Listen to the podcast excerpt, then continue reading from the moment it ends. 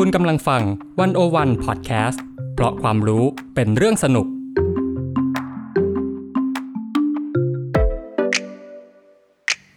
One O One In Focus เจาะไฮไลท์เด่น เศรษฐกิจสังคมการเมืองทั้งไทยและเทศ โดยกองบรรณาธิการ The One O One dot world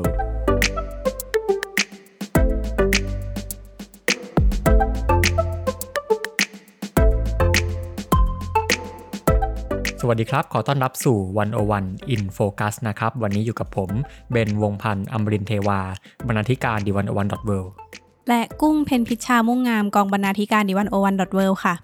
ท่ามกลางสถานการณ์การเมืองไทยที่คุกรุ่นนะคะ หลังจากที่คุณพิธาลิ้มเจริญรัตน์หัวหน้าพรรคก้าวไกล ไม่ได้รับเสียงสนับสนุน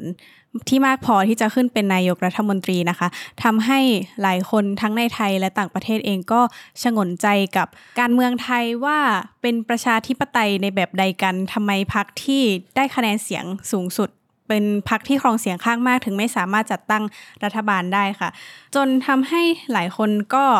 พูดคุยกันว่าจริง ๆ ก็ไม่ใช่แค่ไทย แต่ว่าเป็นธรรมชาติของการเมืองในภูมิภาคเอเชียตะวันออกเฉียงใต้ค่ะ เพราะว่าถ้าหากว่าเรามองไป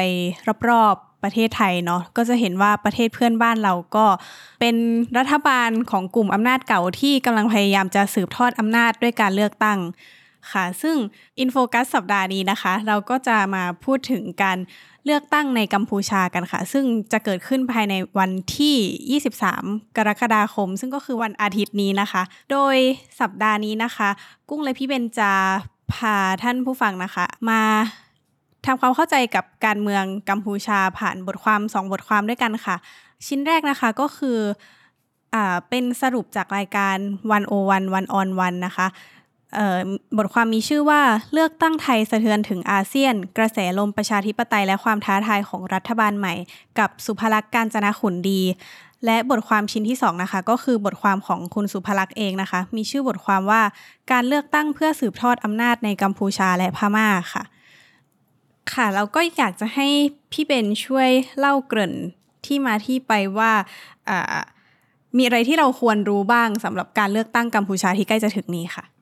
จริง ๆ ก็อย่างที่กุ้งพูดเนาะว่าจริง ๆ สิ่งที่เกิดขึ้นในไทยตอนนี้เป็นสิ่งที่มันเกิดขึ้นในหลาย ๆ ประเทศอาเซียน อาจจะไม่ครบทุกประเทศ แต่ว่าหลายประเทศก็จะเป็นลักษณะนี้ ซึ่งในกัมพูชาเนี่ยจริง ๆ จะว่าไปก็คือพอดเรื่องก็ไม่ได้ต่างกับของไทยมากเท่าไหร่เอางี้พี่เปรียบเทียบง่ายๆอย่างนี้ว่าเหมือนละครน้าเน่าอะ ละครน้ำเน่าของไทยใช่ไหมที่ว่าเราเห็นพอดเรื่องซ้ำๆกันไม่กี่พอดเรื่อง เพียงแต่ว่าดีเทลยิบย่อย หรือว่าตัวละครอะมันต่างกันแค่นั้นเอง ซึ่งในเคสของไทยกัมพูชาก็ก็แบบนั้น แล้วถามว่าพล็อตเรื่องใหญ่คืออะไรอะทั้งของไทยทั้งของกัมพูชาก็คือว่า มันมีกลุ่มอำนาจเดิมที่พยายามจะสืบทอดอำนาจต่อไป โดยที่ว่าเขาใช้การเลือกตั้งเนี่ยเป็นเครื่องมือสร้างความชอบธรรม ทีนี้ก็อาจจะถามว่าแล้วทำไมต้องใช้การเลือกตั้งล่ะทำไมไม่อยู่อำนาจยาวๆไปเลย ก็เพราะว่าถ้าการเป็นผู้นำที่มาจากการเลือกตั้งเนี่ยมันแน่นอนว่ามันได้รับความชอบธรรมมากกว่า คืออย่างน้อยไปคุยกับเวทีโลกได้ว่าเนี่ยเราคือผู้นำที่คนเลือกเข้ามาอันนี้ก็คือเหตุผลหลักเหตุผลหนึ่ง เพราะฉะนั้นเนี่ยการเลือกตั้งเป็นเครื่องมือ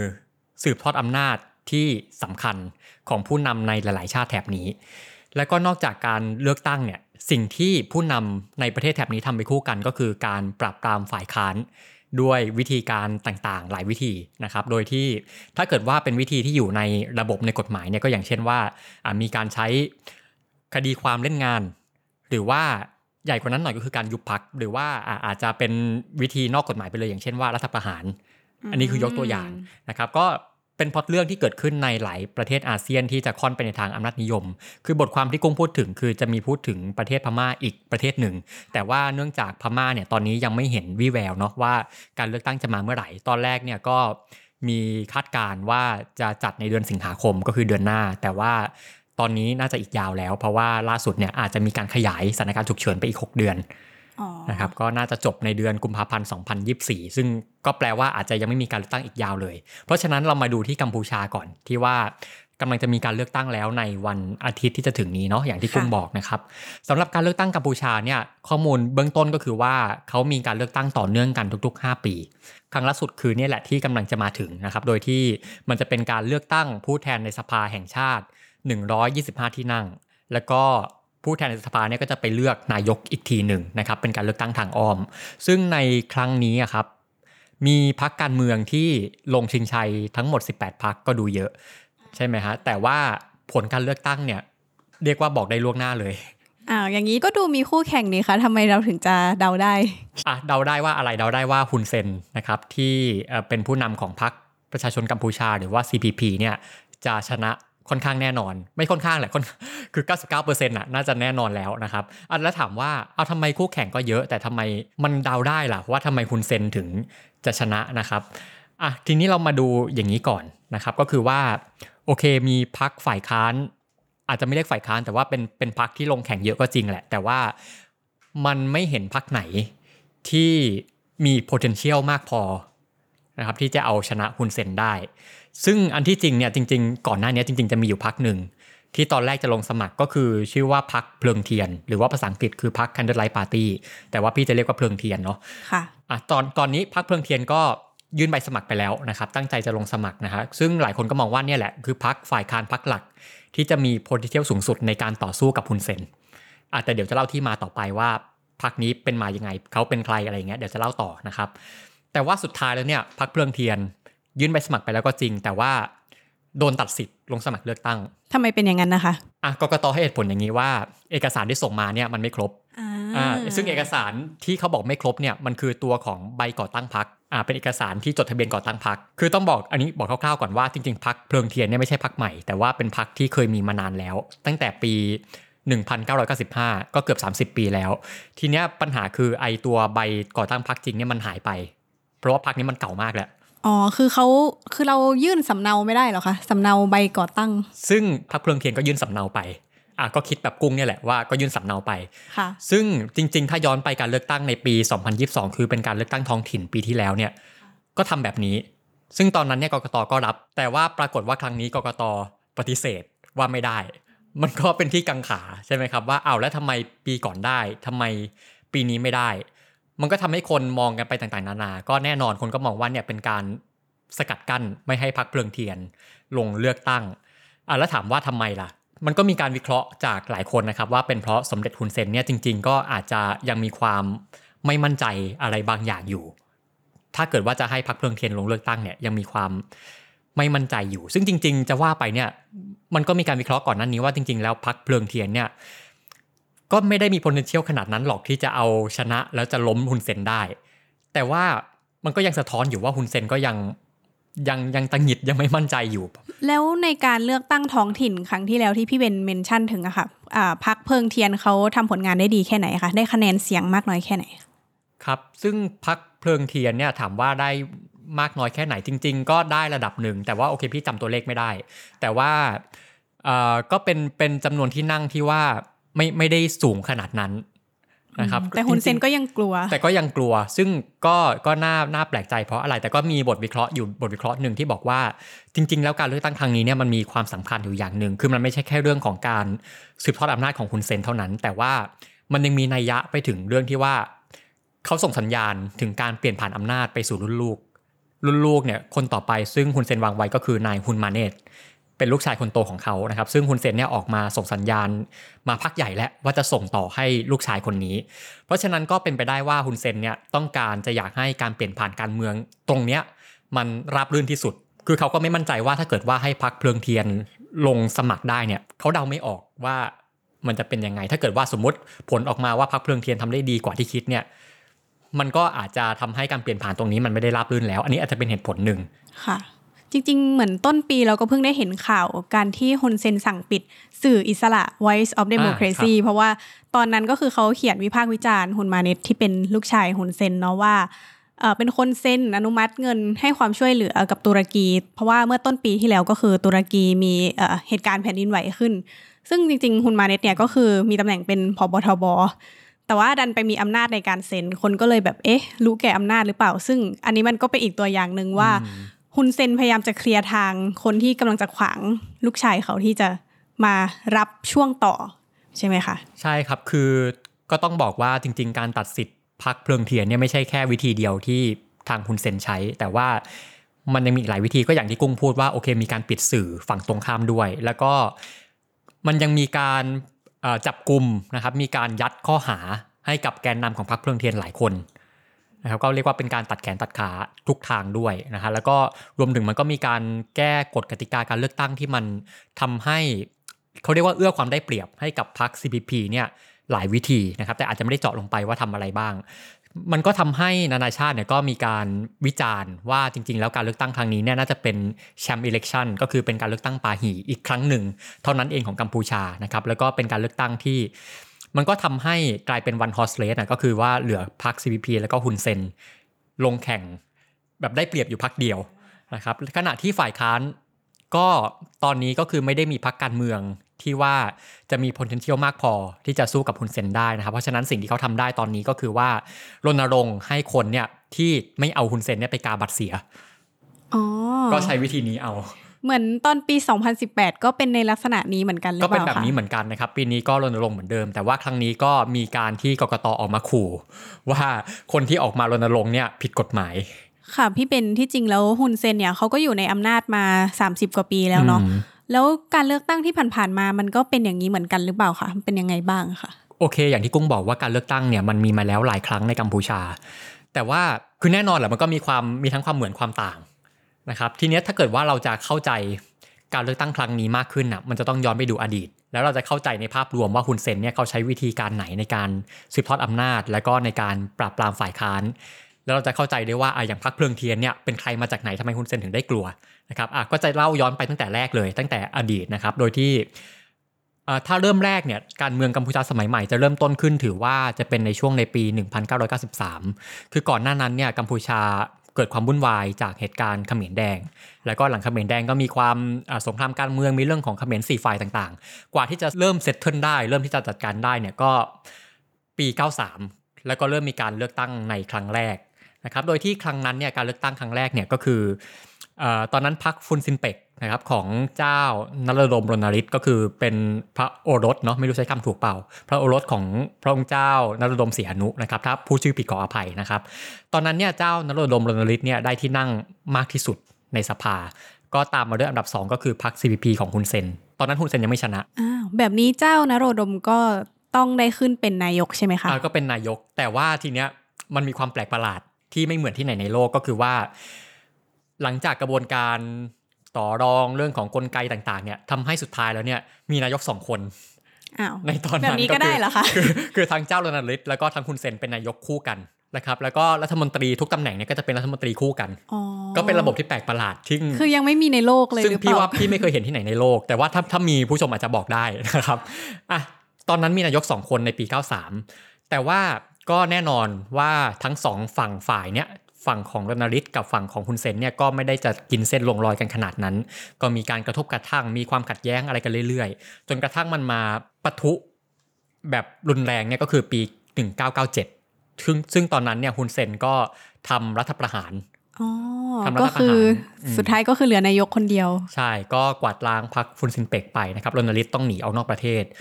ก็เป็นจุดเริ่มต้นของการที่ฮุนเซนเนี่ยได้กลุ่มอำนาจแบบเบ็ดเสร็จ เป็นนายกเพียงคนเดียวนะครับแล้วก็หลังจากปี 97 ปีหนึ่งก็มีการเลือกตั้งปี 98 นะครับเขาเลือกตั้งทุก5ปีเนาะการเลือกตั้งปี 98 ก็ก็แน่นอนแหละนะครับก็พรรค CP ของฮุนเซนก็ชนะการเลือกตั้ง ก็มีข้อคอรหามากมายว่ามีการโกงอย่างงู้นโกงอย่างนี้อะแต่ก็ทำอะไรได้นะครับ พี่เป็นคะแล้วตอนการเลือกตั้งปี 1998 นี่มีพักฝ่ายค้านบ้างไหมอะคะครับก็จริงๆพรรคฟุนซินเปกเนี่ยไม่ได้ถูก กวาดล้างไปสิ้นซากทีเดียวนะครับก็ยังลงเลือกตั้งได้อยู่ แต่ว่าก็แน่นอนว่าตอนนั้นเนี่ยอาจจะด้วยของกลไกที่คุณเซนควบคุมไว้หมดแล้วทำให้พรรคฟุนซินเปกเนี่ยไม่สามารถเอาชนะได้นะครับทำให้พรรค CPP ตอนนั้นก็ขึ้นอันดับหนึ่งแล้วก็คุณเซนก็มีสิทธิ์โดยชอบธรรมในการขึ้นเป็นผู้นำเพียงคนเดียว แต่ว่าจริง ๆ จะว่าไปจริง ๆ อาจจะพูดลงดีเทลนิดนึงคือหลังจากนั้นเนี่ยมันก็อาจจะมีการพูดคุยต่อรอง ซึ่งคุณสุภลักษณ์ใช้คำว่าอาจจะมีการข่มขู่ด้วยนะครับว่า โอเคพักฟุนซินเปกก็ยอมร่วมรัฐบาล เพียงแต่ว่าเจ้ารณฤทธิ์เนี่ยไม่ได้เป็นนายกแหละ ก็คือเจ้ารณฤทธิ์เนี่ยยอมลงมาเป็นประธานสภาแทนอะก็มีการต่อรองระดับนี้นะครับ แต่ว่าหลังจากนั้นเนี่ยพรรคฟุนซินเปกก็โอเคก็ยังลงเลือกตั้งอยู่เรื่อยๆนะครับจนถึงการเลือกตั้งครั้งที่จะถึงนี้เนี่ยฟุนซินเปกก็จะยังลงอยู่นะครับ แต่ว่าก็อ่อนแอลงทุกครั้งทุกครั้ง ก็โดนบ่อนซาะโดนทำลายไปทุกครั้ง แล้วก็นอกจากพรรคฟุนซินเปกจะอ่อนแอลงเนี่ยคือพรรค CPP เองของคุณเซนอะ ก็ชนะการเลือกตั้งทุกครั้งหลังจากนั้นนะครับตลอดในทุกห้มาปีเลยตลอดมาปี 98 2003 2008 2013 ทุกครั้งหลังจากนั้น แต่มันมีอยู่ครั้งหนึ่งกุ้งที่ว่าเป็นครั้งที่มันสะเทือนฮุนเซนมากที่สุด คือปีไหนคะ คือปี 2013 ก็คือเมื่อ 10 ปีที่แล้วอ๋อสิบปีพอดี คือฮุนเซนชนะก็จริงแหละ แต่ว่าเป็นครั้งที่ว่ามันทำให้เขาสั่นคลอนที่สุด แล้วก็มันมีผลมาถึงปัจจุบัน ตอนนั้นมันเกิดอะไรขึ้นคะพี่เบนอะเกิดอะไรขึ้นตอนนั้นมันมีพักฝ่ายค้านพักใหม่เกิดขึ้นมาก็คือชื่อว่าพักสงเคราะห์ชาติหรือว่า CNRP นะครับต่อไปนี้จะเรียกว่า CNRP เนาะแล้ว CNRP มาจากไหน อันนี้ต้องต้องขอเล่าย้อนกลับไป ก็คือในช่วงปีปีประมาณ 9 94 95 ที่ว่าตอนนั้นเนี่ยยังมีนายก 2 คนก็คือฮุนเซนกับรณริตตอนนั้นจริงๆ จะมีตัวละครสำคัญอยู่อีกคนหนึ่งที่พี่ยังไม่พูดถึงก็คือนายสมรังสี น่าชื่อจะเริ่นี้มคุ้นๆค่ะน่าจะเริ่มคุ้นชื่อแล้วนะครับ ยังมีบทบาทอยู่ในปัจจุบันนะครับ ในสมรังสีเนี่ยตอนแรกเป็นส่วนหนึ่งของพรรคฟุนซินเปกของเจ้ารณริตแต่ว่าต่อมาก็อาจจะด้วยความขัดแย้งภายในกันนะครับ สมรังสีก็แยกตัวออกมาตั้งพรรคการเมืองเป็นของตัวเอง ในปี 95 นะครับ ตอนนั้นชื่อว่าพรรคอืมพรรคชนชาติคแมร์แล้วก็ต่อมาเนี่ยในปี 98 ก็เปลี่ยนชื่อพรรคเป็นชื่อตัวเองนะครับพรรคสมรังสี ก็เป็นพรรคฝ่ายค้านอีกพรรคหนึ่งที่ลงเลือกตั้งนอกเหนือจากฟุนซินเปก นะครับก็ได้ที่นั่งมาเล็กๆน้อยๆนะครับจนกระทั่งก็ค่อยๆทำคะแนนมาได้ดีขึ้นเรื่อยๆ คือเรียกว่าได้ที่นั่งค่อยๆมากขึ้นในการเลือกตั้งทุกครั้งที่ผ่านไปนะครับจนกระทั่งในปี 2012 เนี่ยพรรคสมรังสีเนี่ยก็ไปควบรวมกับพรรคอีกพรรคหนึ่ง ชื่อว่าพรรคสิทธิมนุษยชน หรือว่าพรรค Human Rights ซึ่งหัวหน้าพรรคก็คือนายกึมสุขา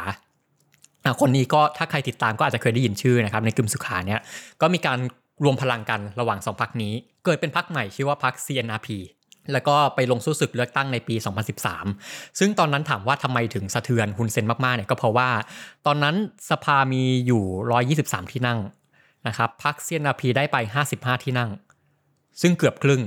นะครับครึ่งหนึ่งมันคือ 63 ที่นั่งค่ะคืออีก 8 ที่นั่งอะจะได้ตั้งรัฐบาลแล้ว ก็ถือว่ามาแรงมากซึ่งมาแรงมากแล้วก็เลยไม่แปลกใจว่าทำไมฮุนเซนเนี่ยถึงถึงได้สะเทือนมากในตอนนั้น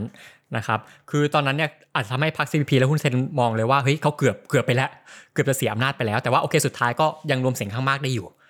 ยังตั้งรัฐบาลได้อยู่นะฮะค่ะพอพักฝ่ายค้านมาแรงขนาดนี้แล้วเขาจัดการยังไงอะคะคือแน่นอนแหละ พอมันมาแรงเนี่ยก็กลายเป็นภัยคุกคามแล้วสำหรับฮุนเซนแล้วก็สำหรับพรรค CPP เพราะฉะนั้นเนี่ยพรรค CNRP ในต่อมาหลังจากการเลือกตั้งเนี่ยก็โดนเล่นงานหนักมากนะครับ อย่างเช่น แกนนำพรรคหลาย ๆ คนก็จะถูกยัดข้อหาได้แรง อย่างเช่น เป็นข้อหากบฏบ้างข้อหาสมคบคิดกับต่างประเทศบ้างนะครับทำให้หลายคนเนี่ย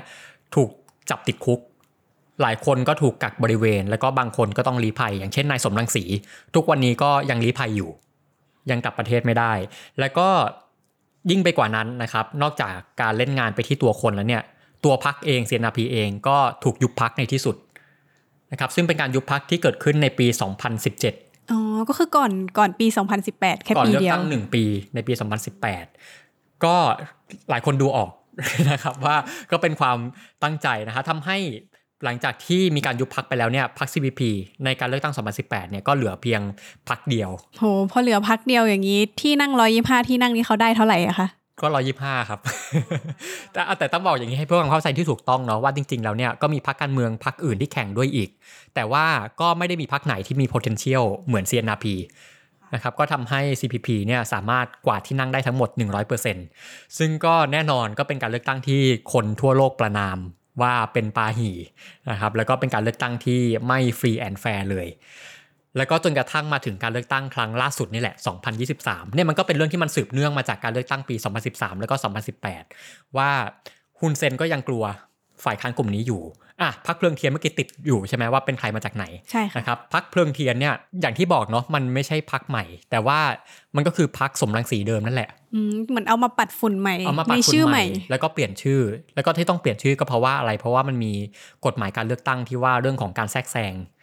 จากจากคนนอกพักเนาะถ้าเกิดว่าใช้ชื่อพักสมรังสีเนี่ยอ๋อตัวเขาไม่ได้อยู่ในกัมพูชาแล้วด้วย ใช่ก็คือใช่ครับ มันก็จะมีข้อกล่าวหาว่าเนี่ยมีการแทรกแซงจากคนนอกพักอ๋อก็คค่ะล้ายๆไทยนะครับที่ว่าอ่ามีกฎหมายข้อนี้อยู่ที่ว่าไม่ให้มีการแทรกแซงจากคนนอกอะก็มีการเปลี่ยนชื่อจากพักสมรังสีเป็นพักเพลิงเทียนในที่สุดนะฮะแล้วก็อย่างที่เล่าไปแล้วเนี่ยว่า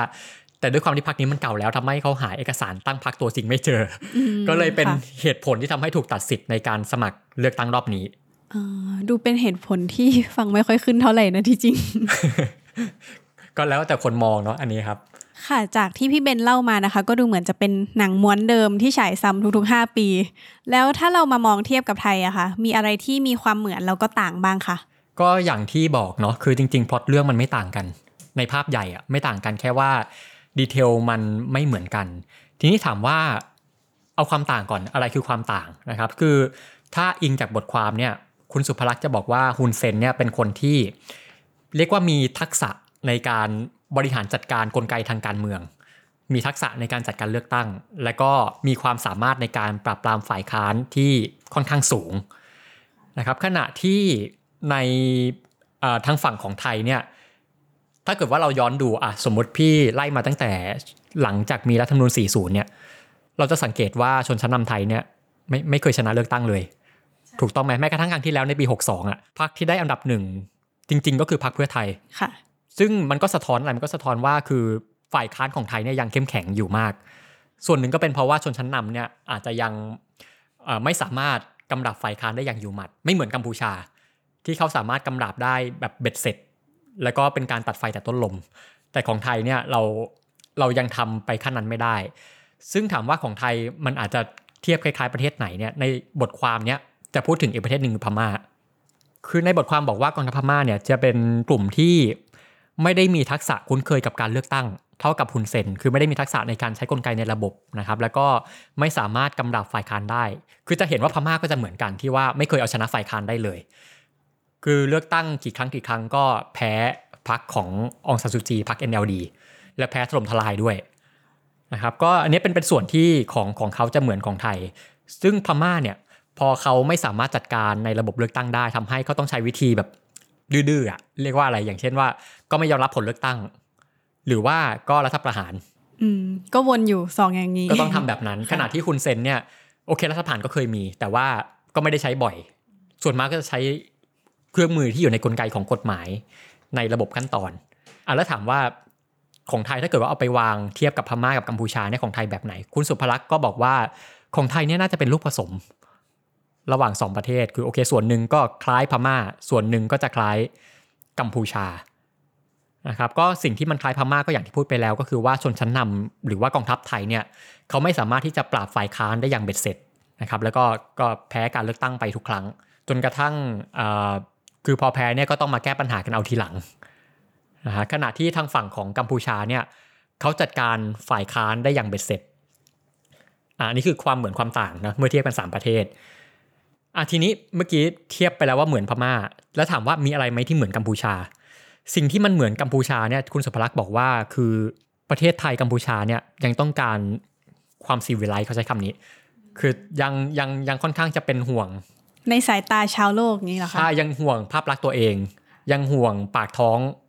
ยังห่วงเศรษฐกิจโดยรวมอยู่ เพราะฉะนั้นทำให้ของไทยเนี่ยคือจะไม่ได้ใช่แข่งประเทศนานเหมือนพม่า คือพม่าเนี่ยเขารัฐประหารพีเนี่ยเขาอยู่นานเลยจัดการเลือกตั้งไม่ค่อยบ่อย แต่ของไทยเนี่ยโอเคเข้ามาพักหนึ่งแล้วคือรู้แล้วว่าต้องถึงเวลาต้องต้องผ่อนบ้างต้องถอยบ้าง ก็มาจัดการเลือกตั้ง ซึ่งพม่าไม่ใช่แบบนั้นนะครับพม่าคือไม่ได้สนใจในเรื่องนี้ ไม่ได้สนใจสายตาประชาคมโลกเท่าไหร่ ก็ยอมอยู่ในอำนาจไปนะครับขณะที่กัมพูชาก็ก็คล้ายกันก็คือว่า ก็ต้องการยอมรับนะครับ ก็ทำให้ต้องมีการจัดการเลือกตั้งอยู่ต่อเนื่อง เพราะว่าถ้าย้อนไปดูนี่กัมพูชาก็คือจัดเลือกตั้งทุก 5 ปีไม่เคยขาดเลยก็ไม่เคยขาด อืมค่ะพี่เบนอย่างนี้แล้วการเลือกตั้งในไทยเนี่ยจะส่งผลอะไรต่อกัมพูชาไหมคะ เพราะว่าอย่างอาทิตย์ที่แล้วเนาะหลายคนก็จะ ได้เห็นว่าฮุนเซนออกมาโพสสเตตัสใน Facebook ที่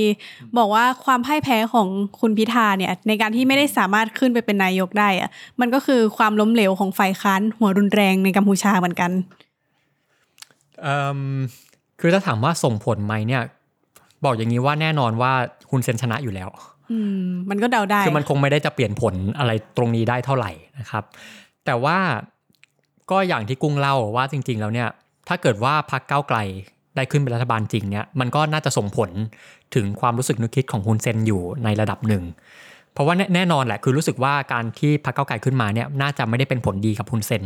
เท่าไหร่ด้วยความที่ว่าโอเค อุดมการอาจจะต่างกัน รวมถึงว่ามันอาจจะไม่ได้มีผลประโยชน์ที่เอื้อกันเท่าไหร่นะครับก็ก็ก็จะไม่แปลกใจที่ว่าทำไมฮุนเซนเนี่ยถึงออกมาให้ความเห็นอะไรแบบนั้น อย่างเช่นที่บอกว่าก็จะโยงกับเรื่องในประเทศเนาะว่าถ้าสมมติพรรคก้าไกลขึ้นมาเนี่ย มันจะเป็นผลดีกับทางฝ่ายค้านมากกว่าอ๋อเพราะว่าสมรังสีเนี่ยเขาก็อยากกลับบ้านอยู่เรื่อยๆ อยู่ตลอดเหมือนล่าสุดปีที่แล้วก็เพิ่งมาที่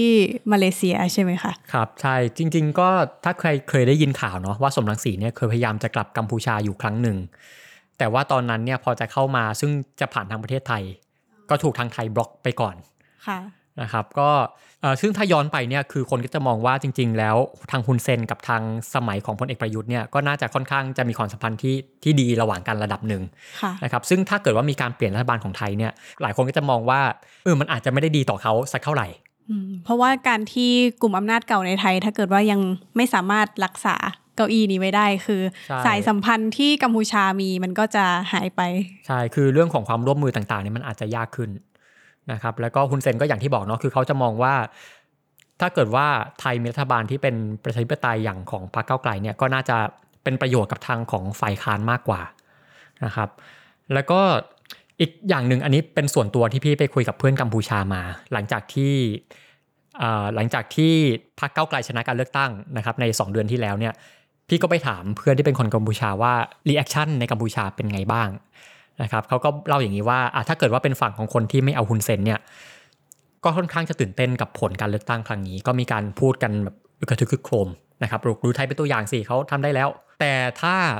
ถามว่าอ้าวแล้วทางฝั่งของ pro ฮุนเซนล่ะ คิดยังไงนะครับเขาก็ยกตัวอย่างให้ไปดูตามหน้าสื่อ ก็คือเป็นหน้าสื่อคือตอนนี้ในกัมพูชาเนี่ยหลายสื่อคือจะโปรฮุนเซนนะครับเพราะว่าเขาเขาควบคุมสื่อค่อนข้างหนาแน่นเนาะเพราะว่าเขาก็ปิดสื่อที่โจมตีรัฐบาลไปหมดแล้วใช่ไหมใช่ก็บอกให้ไปดูที่หน้าสื่อนะครับก็เขาจะสังเกตได้อย่างหนึ่งว่า สื่อของกัมพูชาในตอนนั้นเนี่ยแทบจะไม่เสนอข่าวผลการเลือกตั้งของไทยเลย คือเงียบมาก และเขาก็จะเทียบให้ฟังถึงในปี 2019 ปี 62นะครับที่ตอนนั้นเนี่ยสุดท้ายแล้ว พลังประชารัฐสามารถตั้งรัฐบาลได้ ตอนนั้นเนี่ยเขาบอกว่าเสนอข่าวแบบ เยอะมาก ขณะที่ครั้งนี้แทบไม่เสนอข่าว ซึ่งเขาบอกว่า อันนี้เป็นความเห็นของเพื่อนพี่ เขาบอกว่ามันก็อาจจะเป็นเพราะว่าเขาไม่อยากจะให้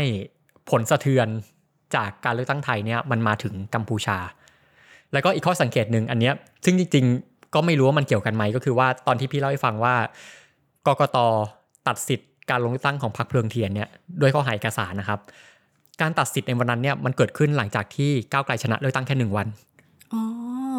คือมันดูเหมือนจังหวะเหมาะเจาะมันว่า ดูเหมือนจังหวะหมอจอดแต่ว่าเราอาอาจจะอ่านใจเขาไม่ได้ว่ามันเกี่ยวกันไหม แต่ว่าอันนี้ก็เป็นข้อสังเกตที่คนเขามองกัน ว่าเอ๊ะหรือว่ามันจะทำให้เอ่อฮุนเซนเขากลัวหรือเปล่าว่าการเลือกตั้งของไทยเนี่ยมันจะมีผลต่อความรู้สึกนึกคิดของประชาชนว่าประชาชนก็อยากจะเปลี่ยนบ้างนะครับซึ่งอันนี้ก็ต้องจับตากันต่อไปทั้งของฝั่งไทยแล้วก็กัมพูชา ค่ะ ในขณะที่เราประชาชนคนไทยก็น่าจะต้องติดตามข่าวสารการเมืองการเลือกนายกต่อไปนะคะ เราก็น่าจะติดตามข่าวสารของเพื่อนบ้านบ้าง อย่างกัมพูชาที่จะเลือกตั้งในวันอาทิตย์ที่จะถึงนี้นะคะ เพราะว่าอย่างที่พี่เบนเล่ามาว่า การเมืองของประเทศในภูมิภาคเอเชียตะวันออกเฉียงใต้ โดยเฉพาะในแถบบ้านเราไทยพม่ากัมพูชาก็มีอะไรหลาย ๆ อย่างที่คล้ายกันอยู่ ก็เป็นที่น่าติดตามนะคะ ว่าผลการเลือกตั้งในกัมพูชาในวันอาทิตย์ที่จะถึงนี้จะออกมายังไง ถึงแม้ว่าพอจะเดาได้อยู่บ้าง แต่ก็น่าจะทำให้เราได้เรียนรู้อะไรซึ่งกันและกันได้บ้างค่ะ สำหรับใครที่อยากติดตามการเมืองกัมพูชาอย่างเข้มข้นกว่านี้นะคะ ก็สามารถไปอ่านได้ในบทความ 2 บทความค่ะ บทความแรกคือ การเลือกตั้งเพื่อสืบทอดอำนาจในกัมพูชาและพม่าอ่าเขียนโดยคุณสุภลักษณ์การจนะขุนดีนะคะ แล้วก็ชิ้นที่ 2 เป็นบทความที่สรุปความมาจากรายการ One O One One-on-One นะคะ เป็นบทความที่ชื่อว่าเลือกตั้งไทยสะเทือนถึงอาเซียน กระแสลมประชาธิปไตยและความท้าทายของรัฐบาลใหม่กับสุภลักษณ์กาญจนขุนดี สำหรับ One O One In Focus สัปดาห์นี้ กุ้งเพ็ญพิชชามุ่งงาม และเบนวงศ์พันธ์อมรินทร์เทวา ขอลาท่านผู้ฟังทุกท่านไปก่อนค่ะ สวัสดีค่ะ สวัสดีครับ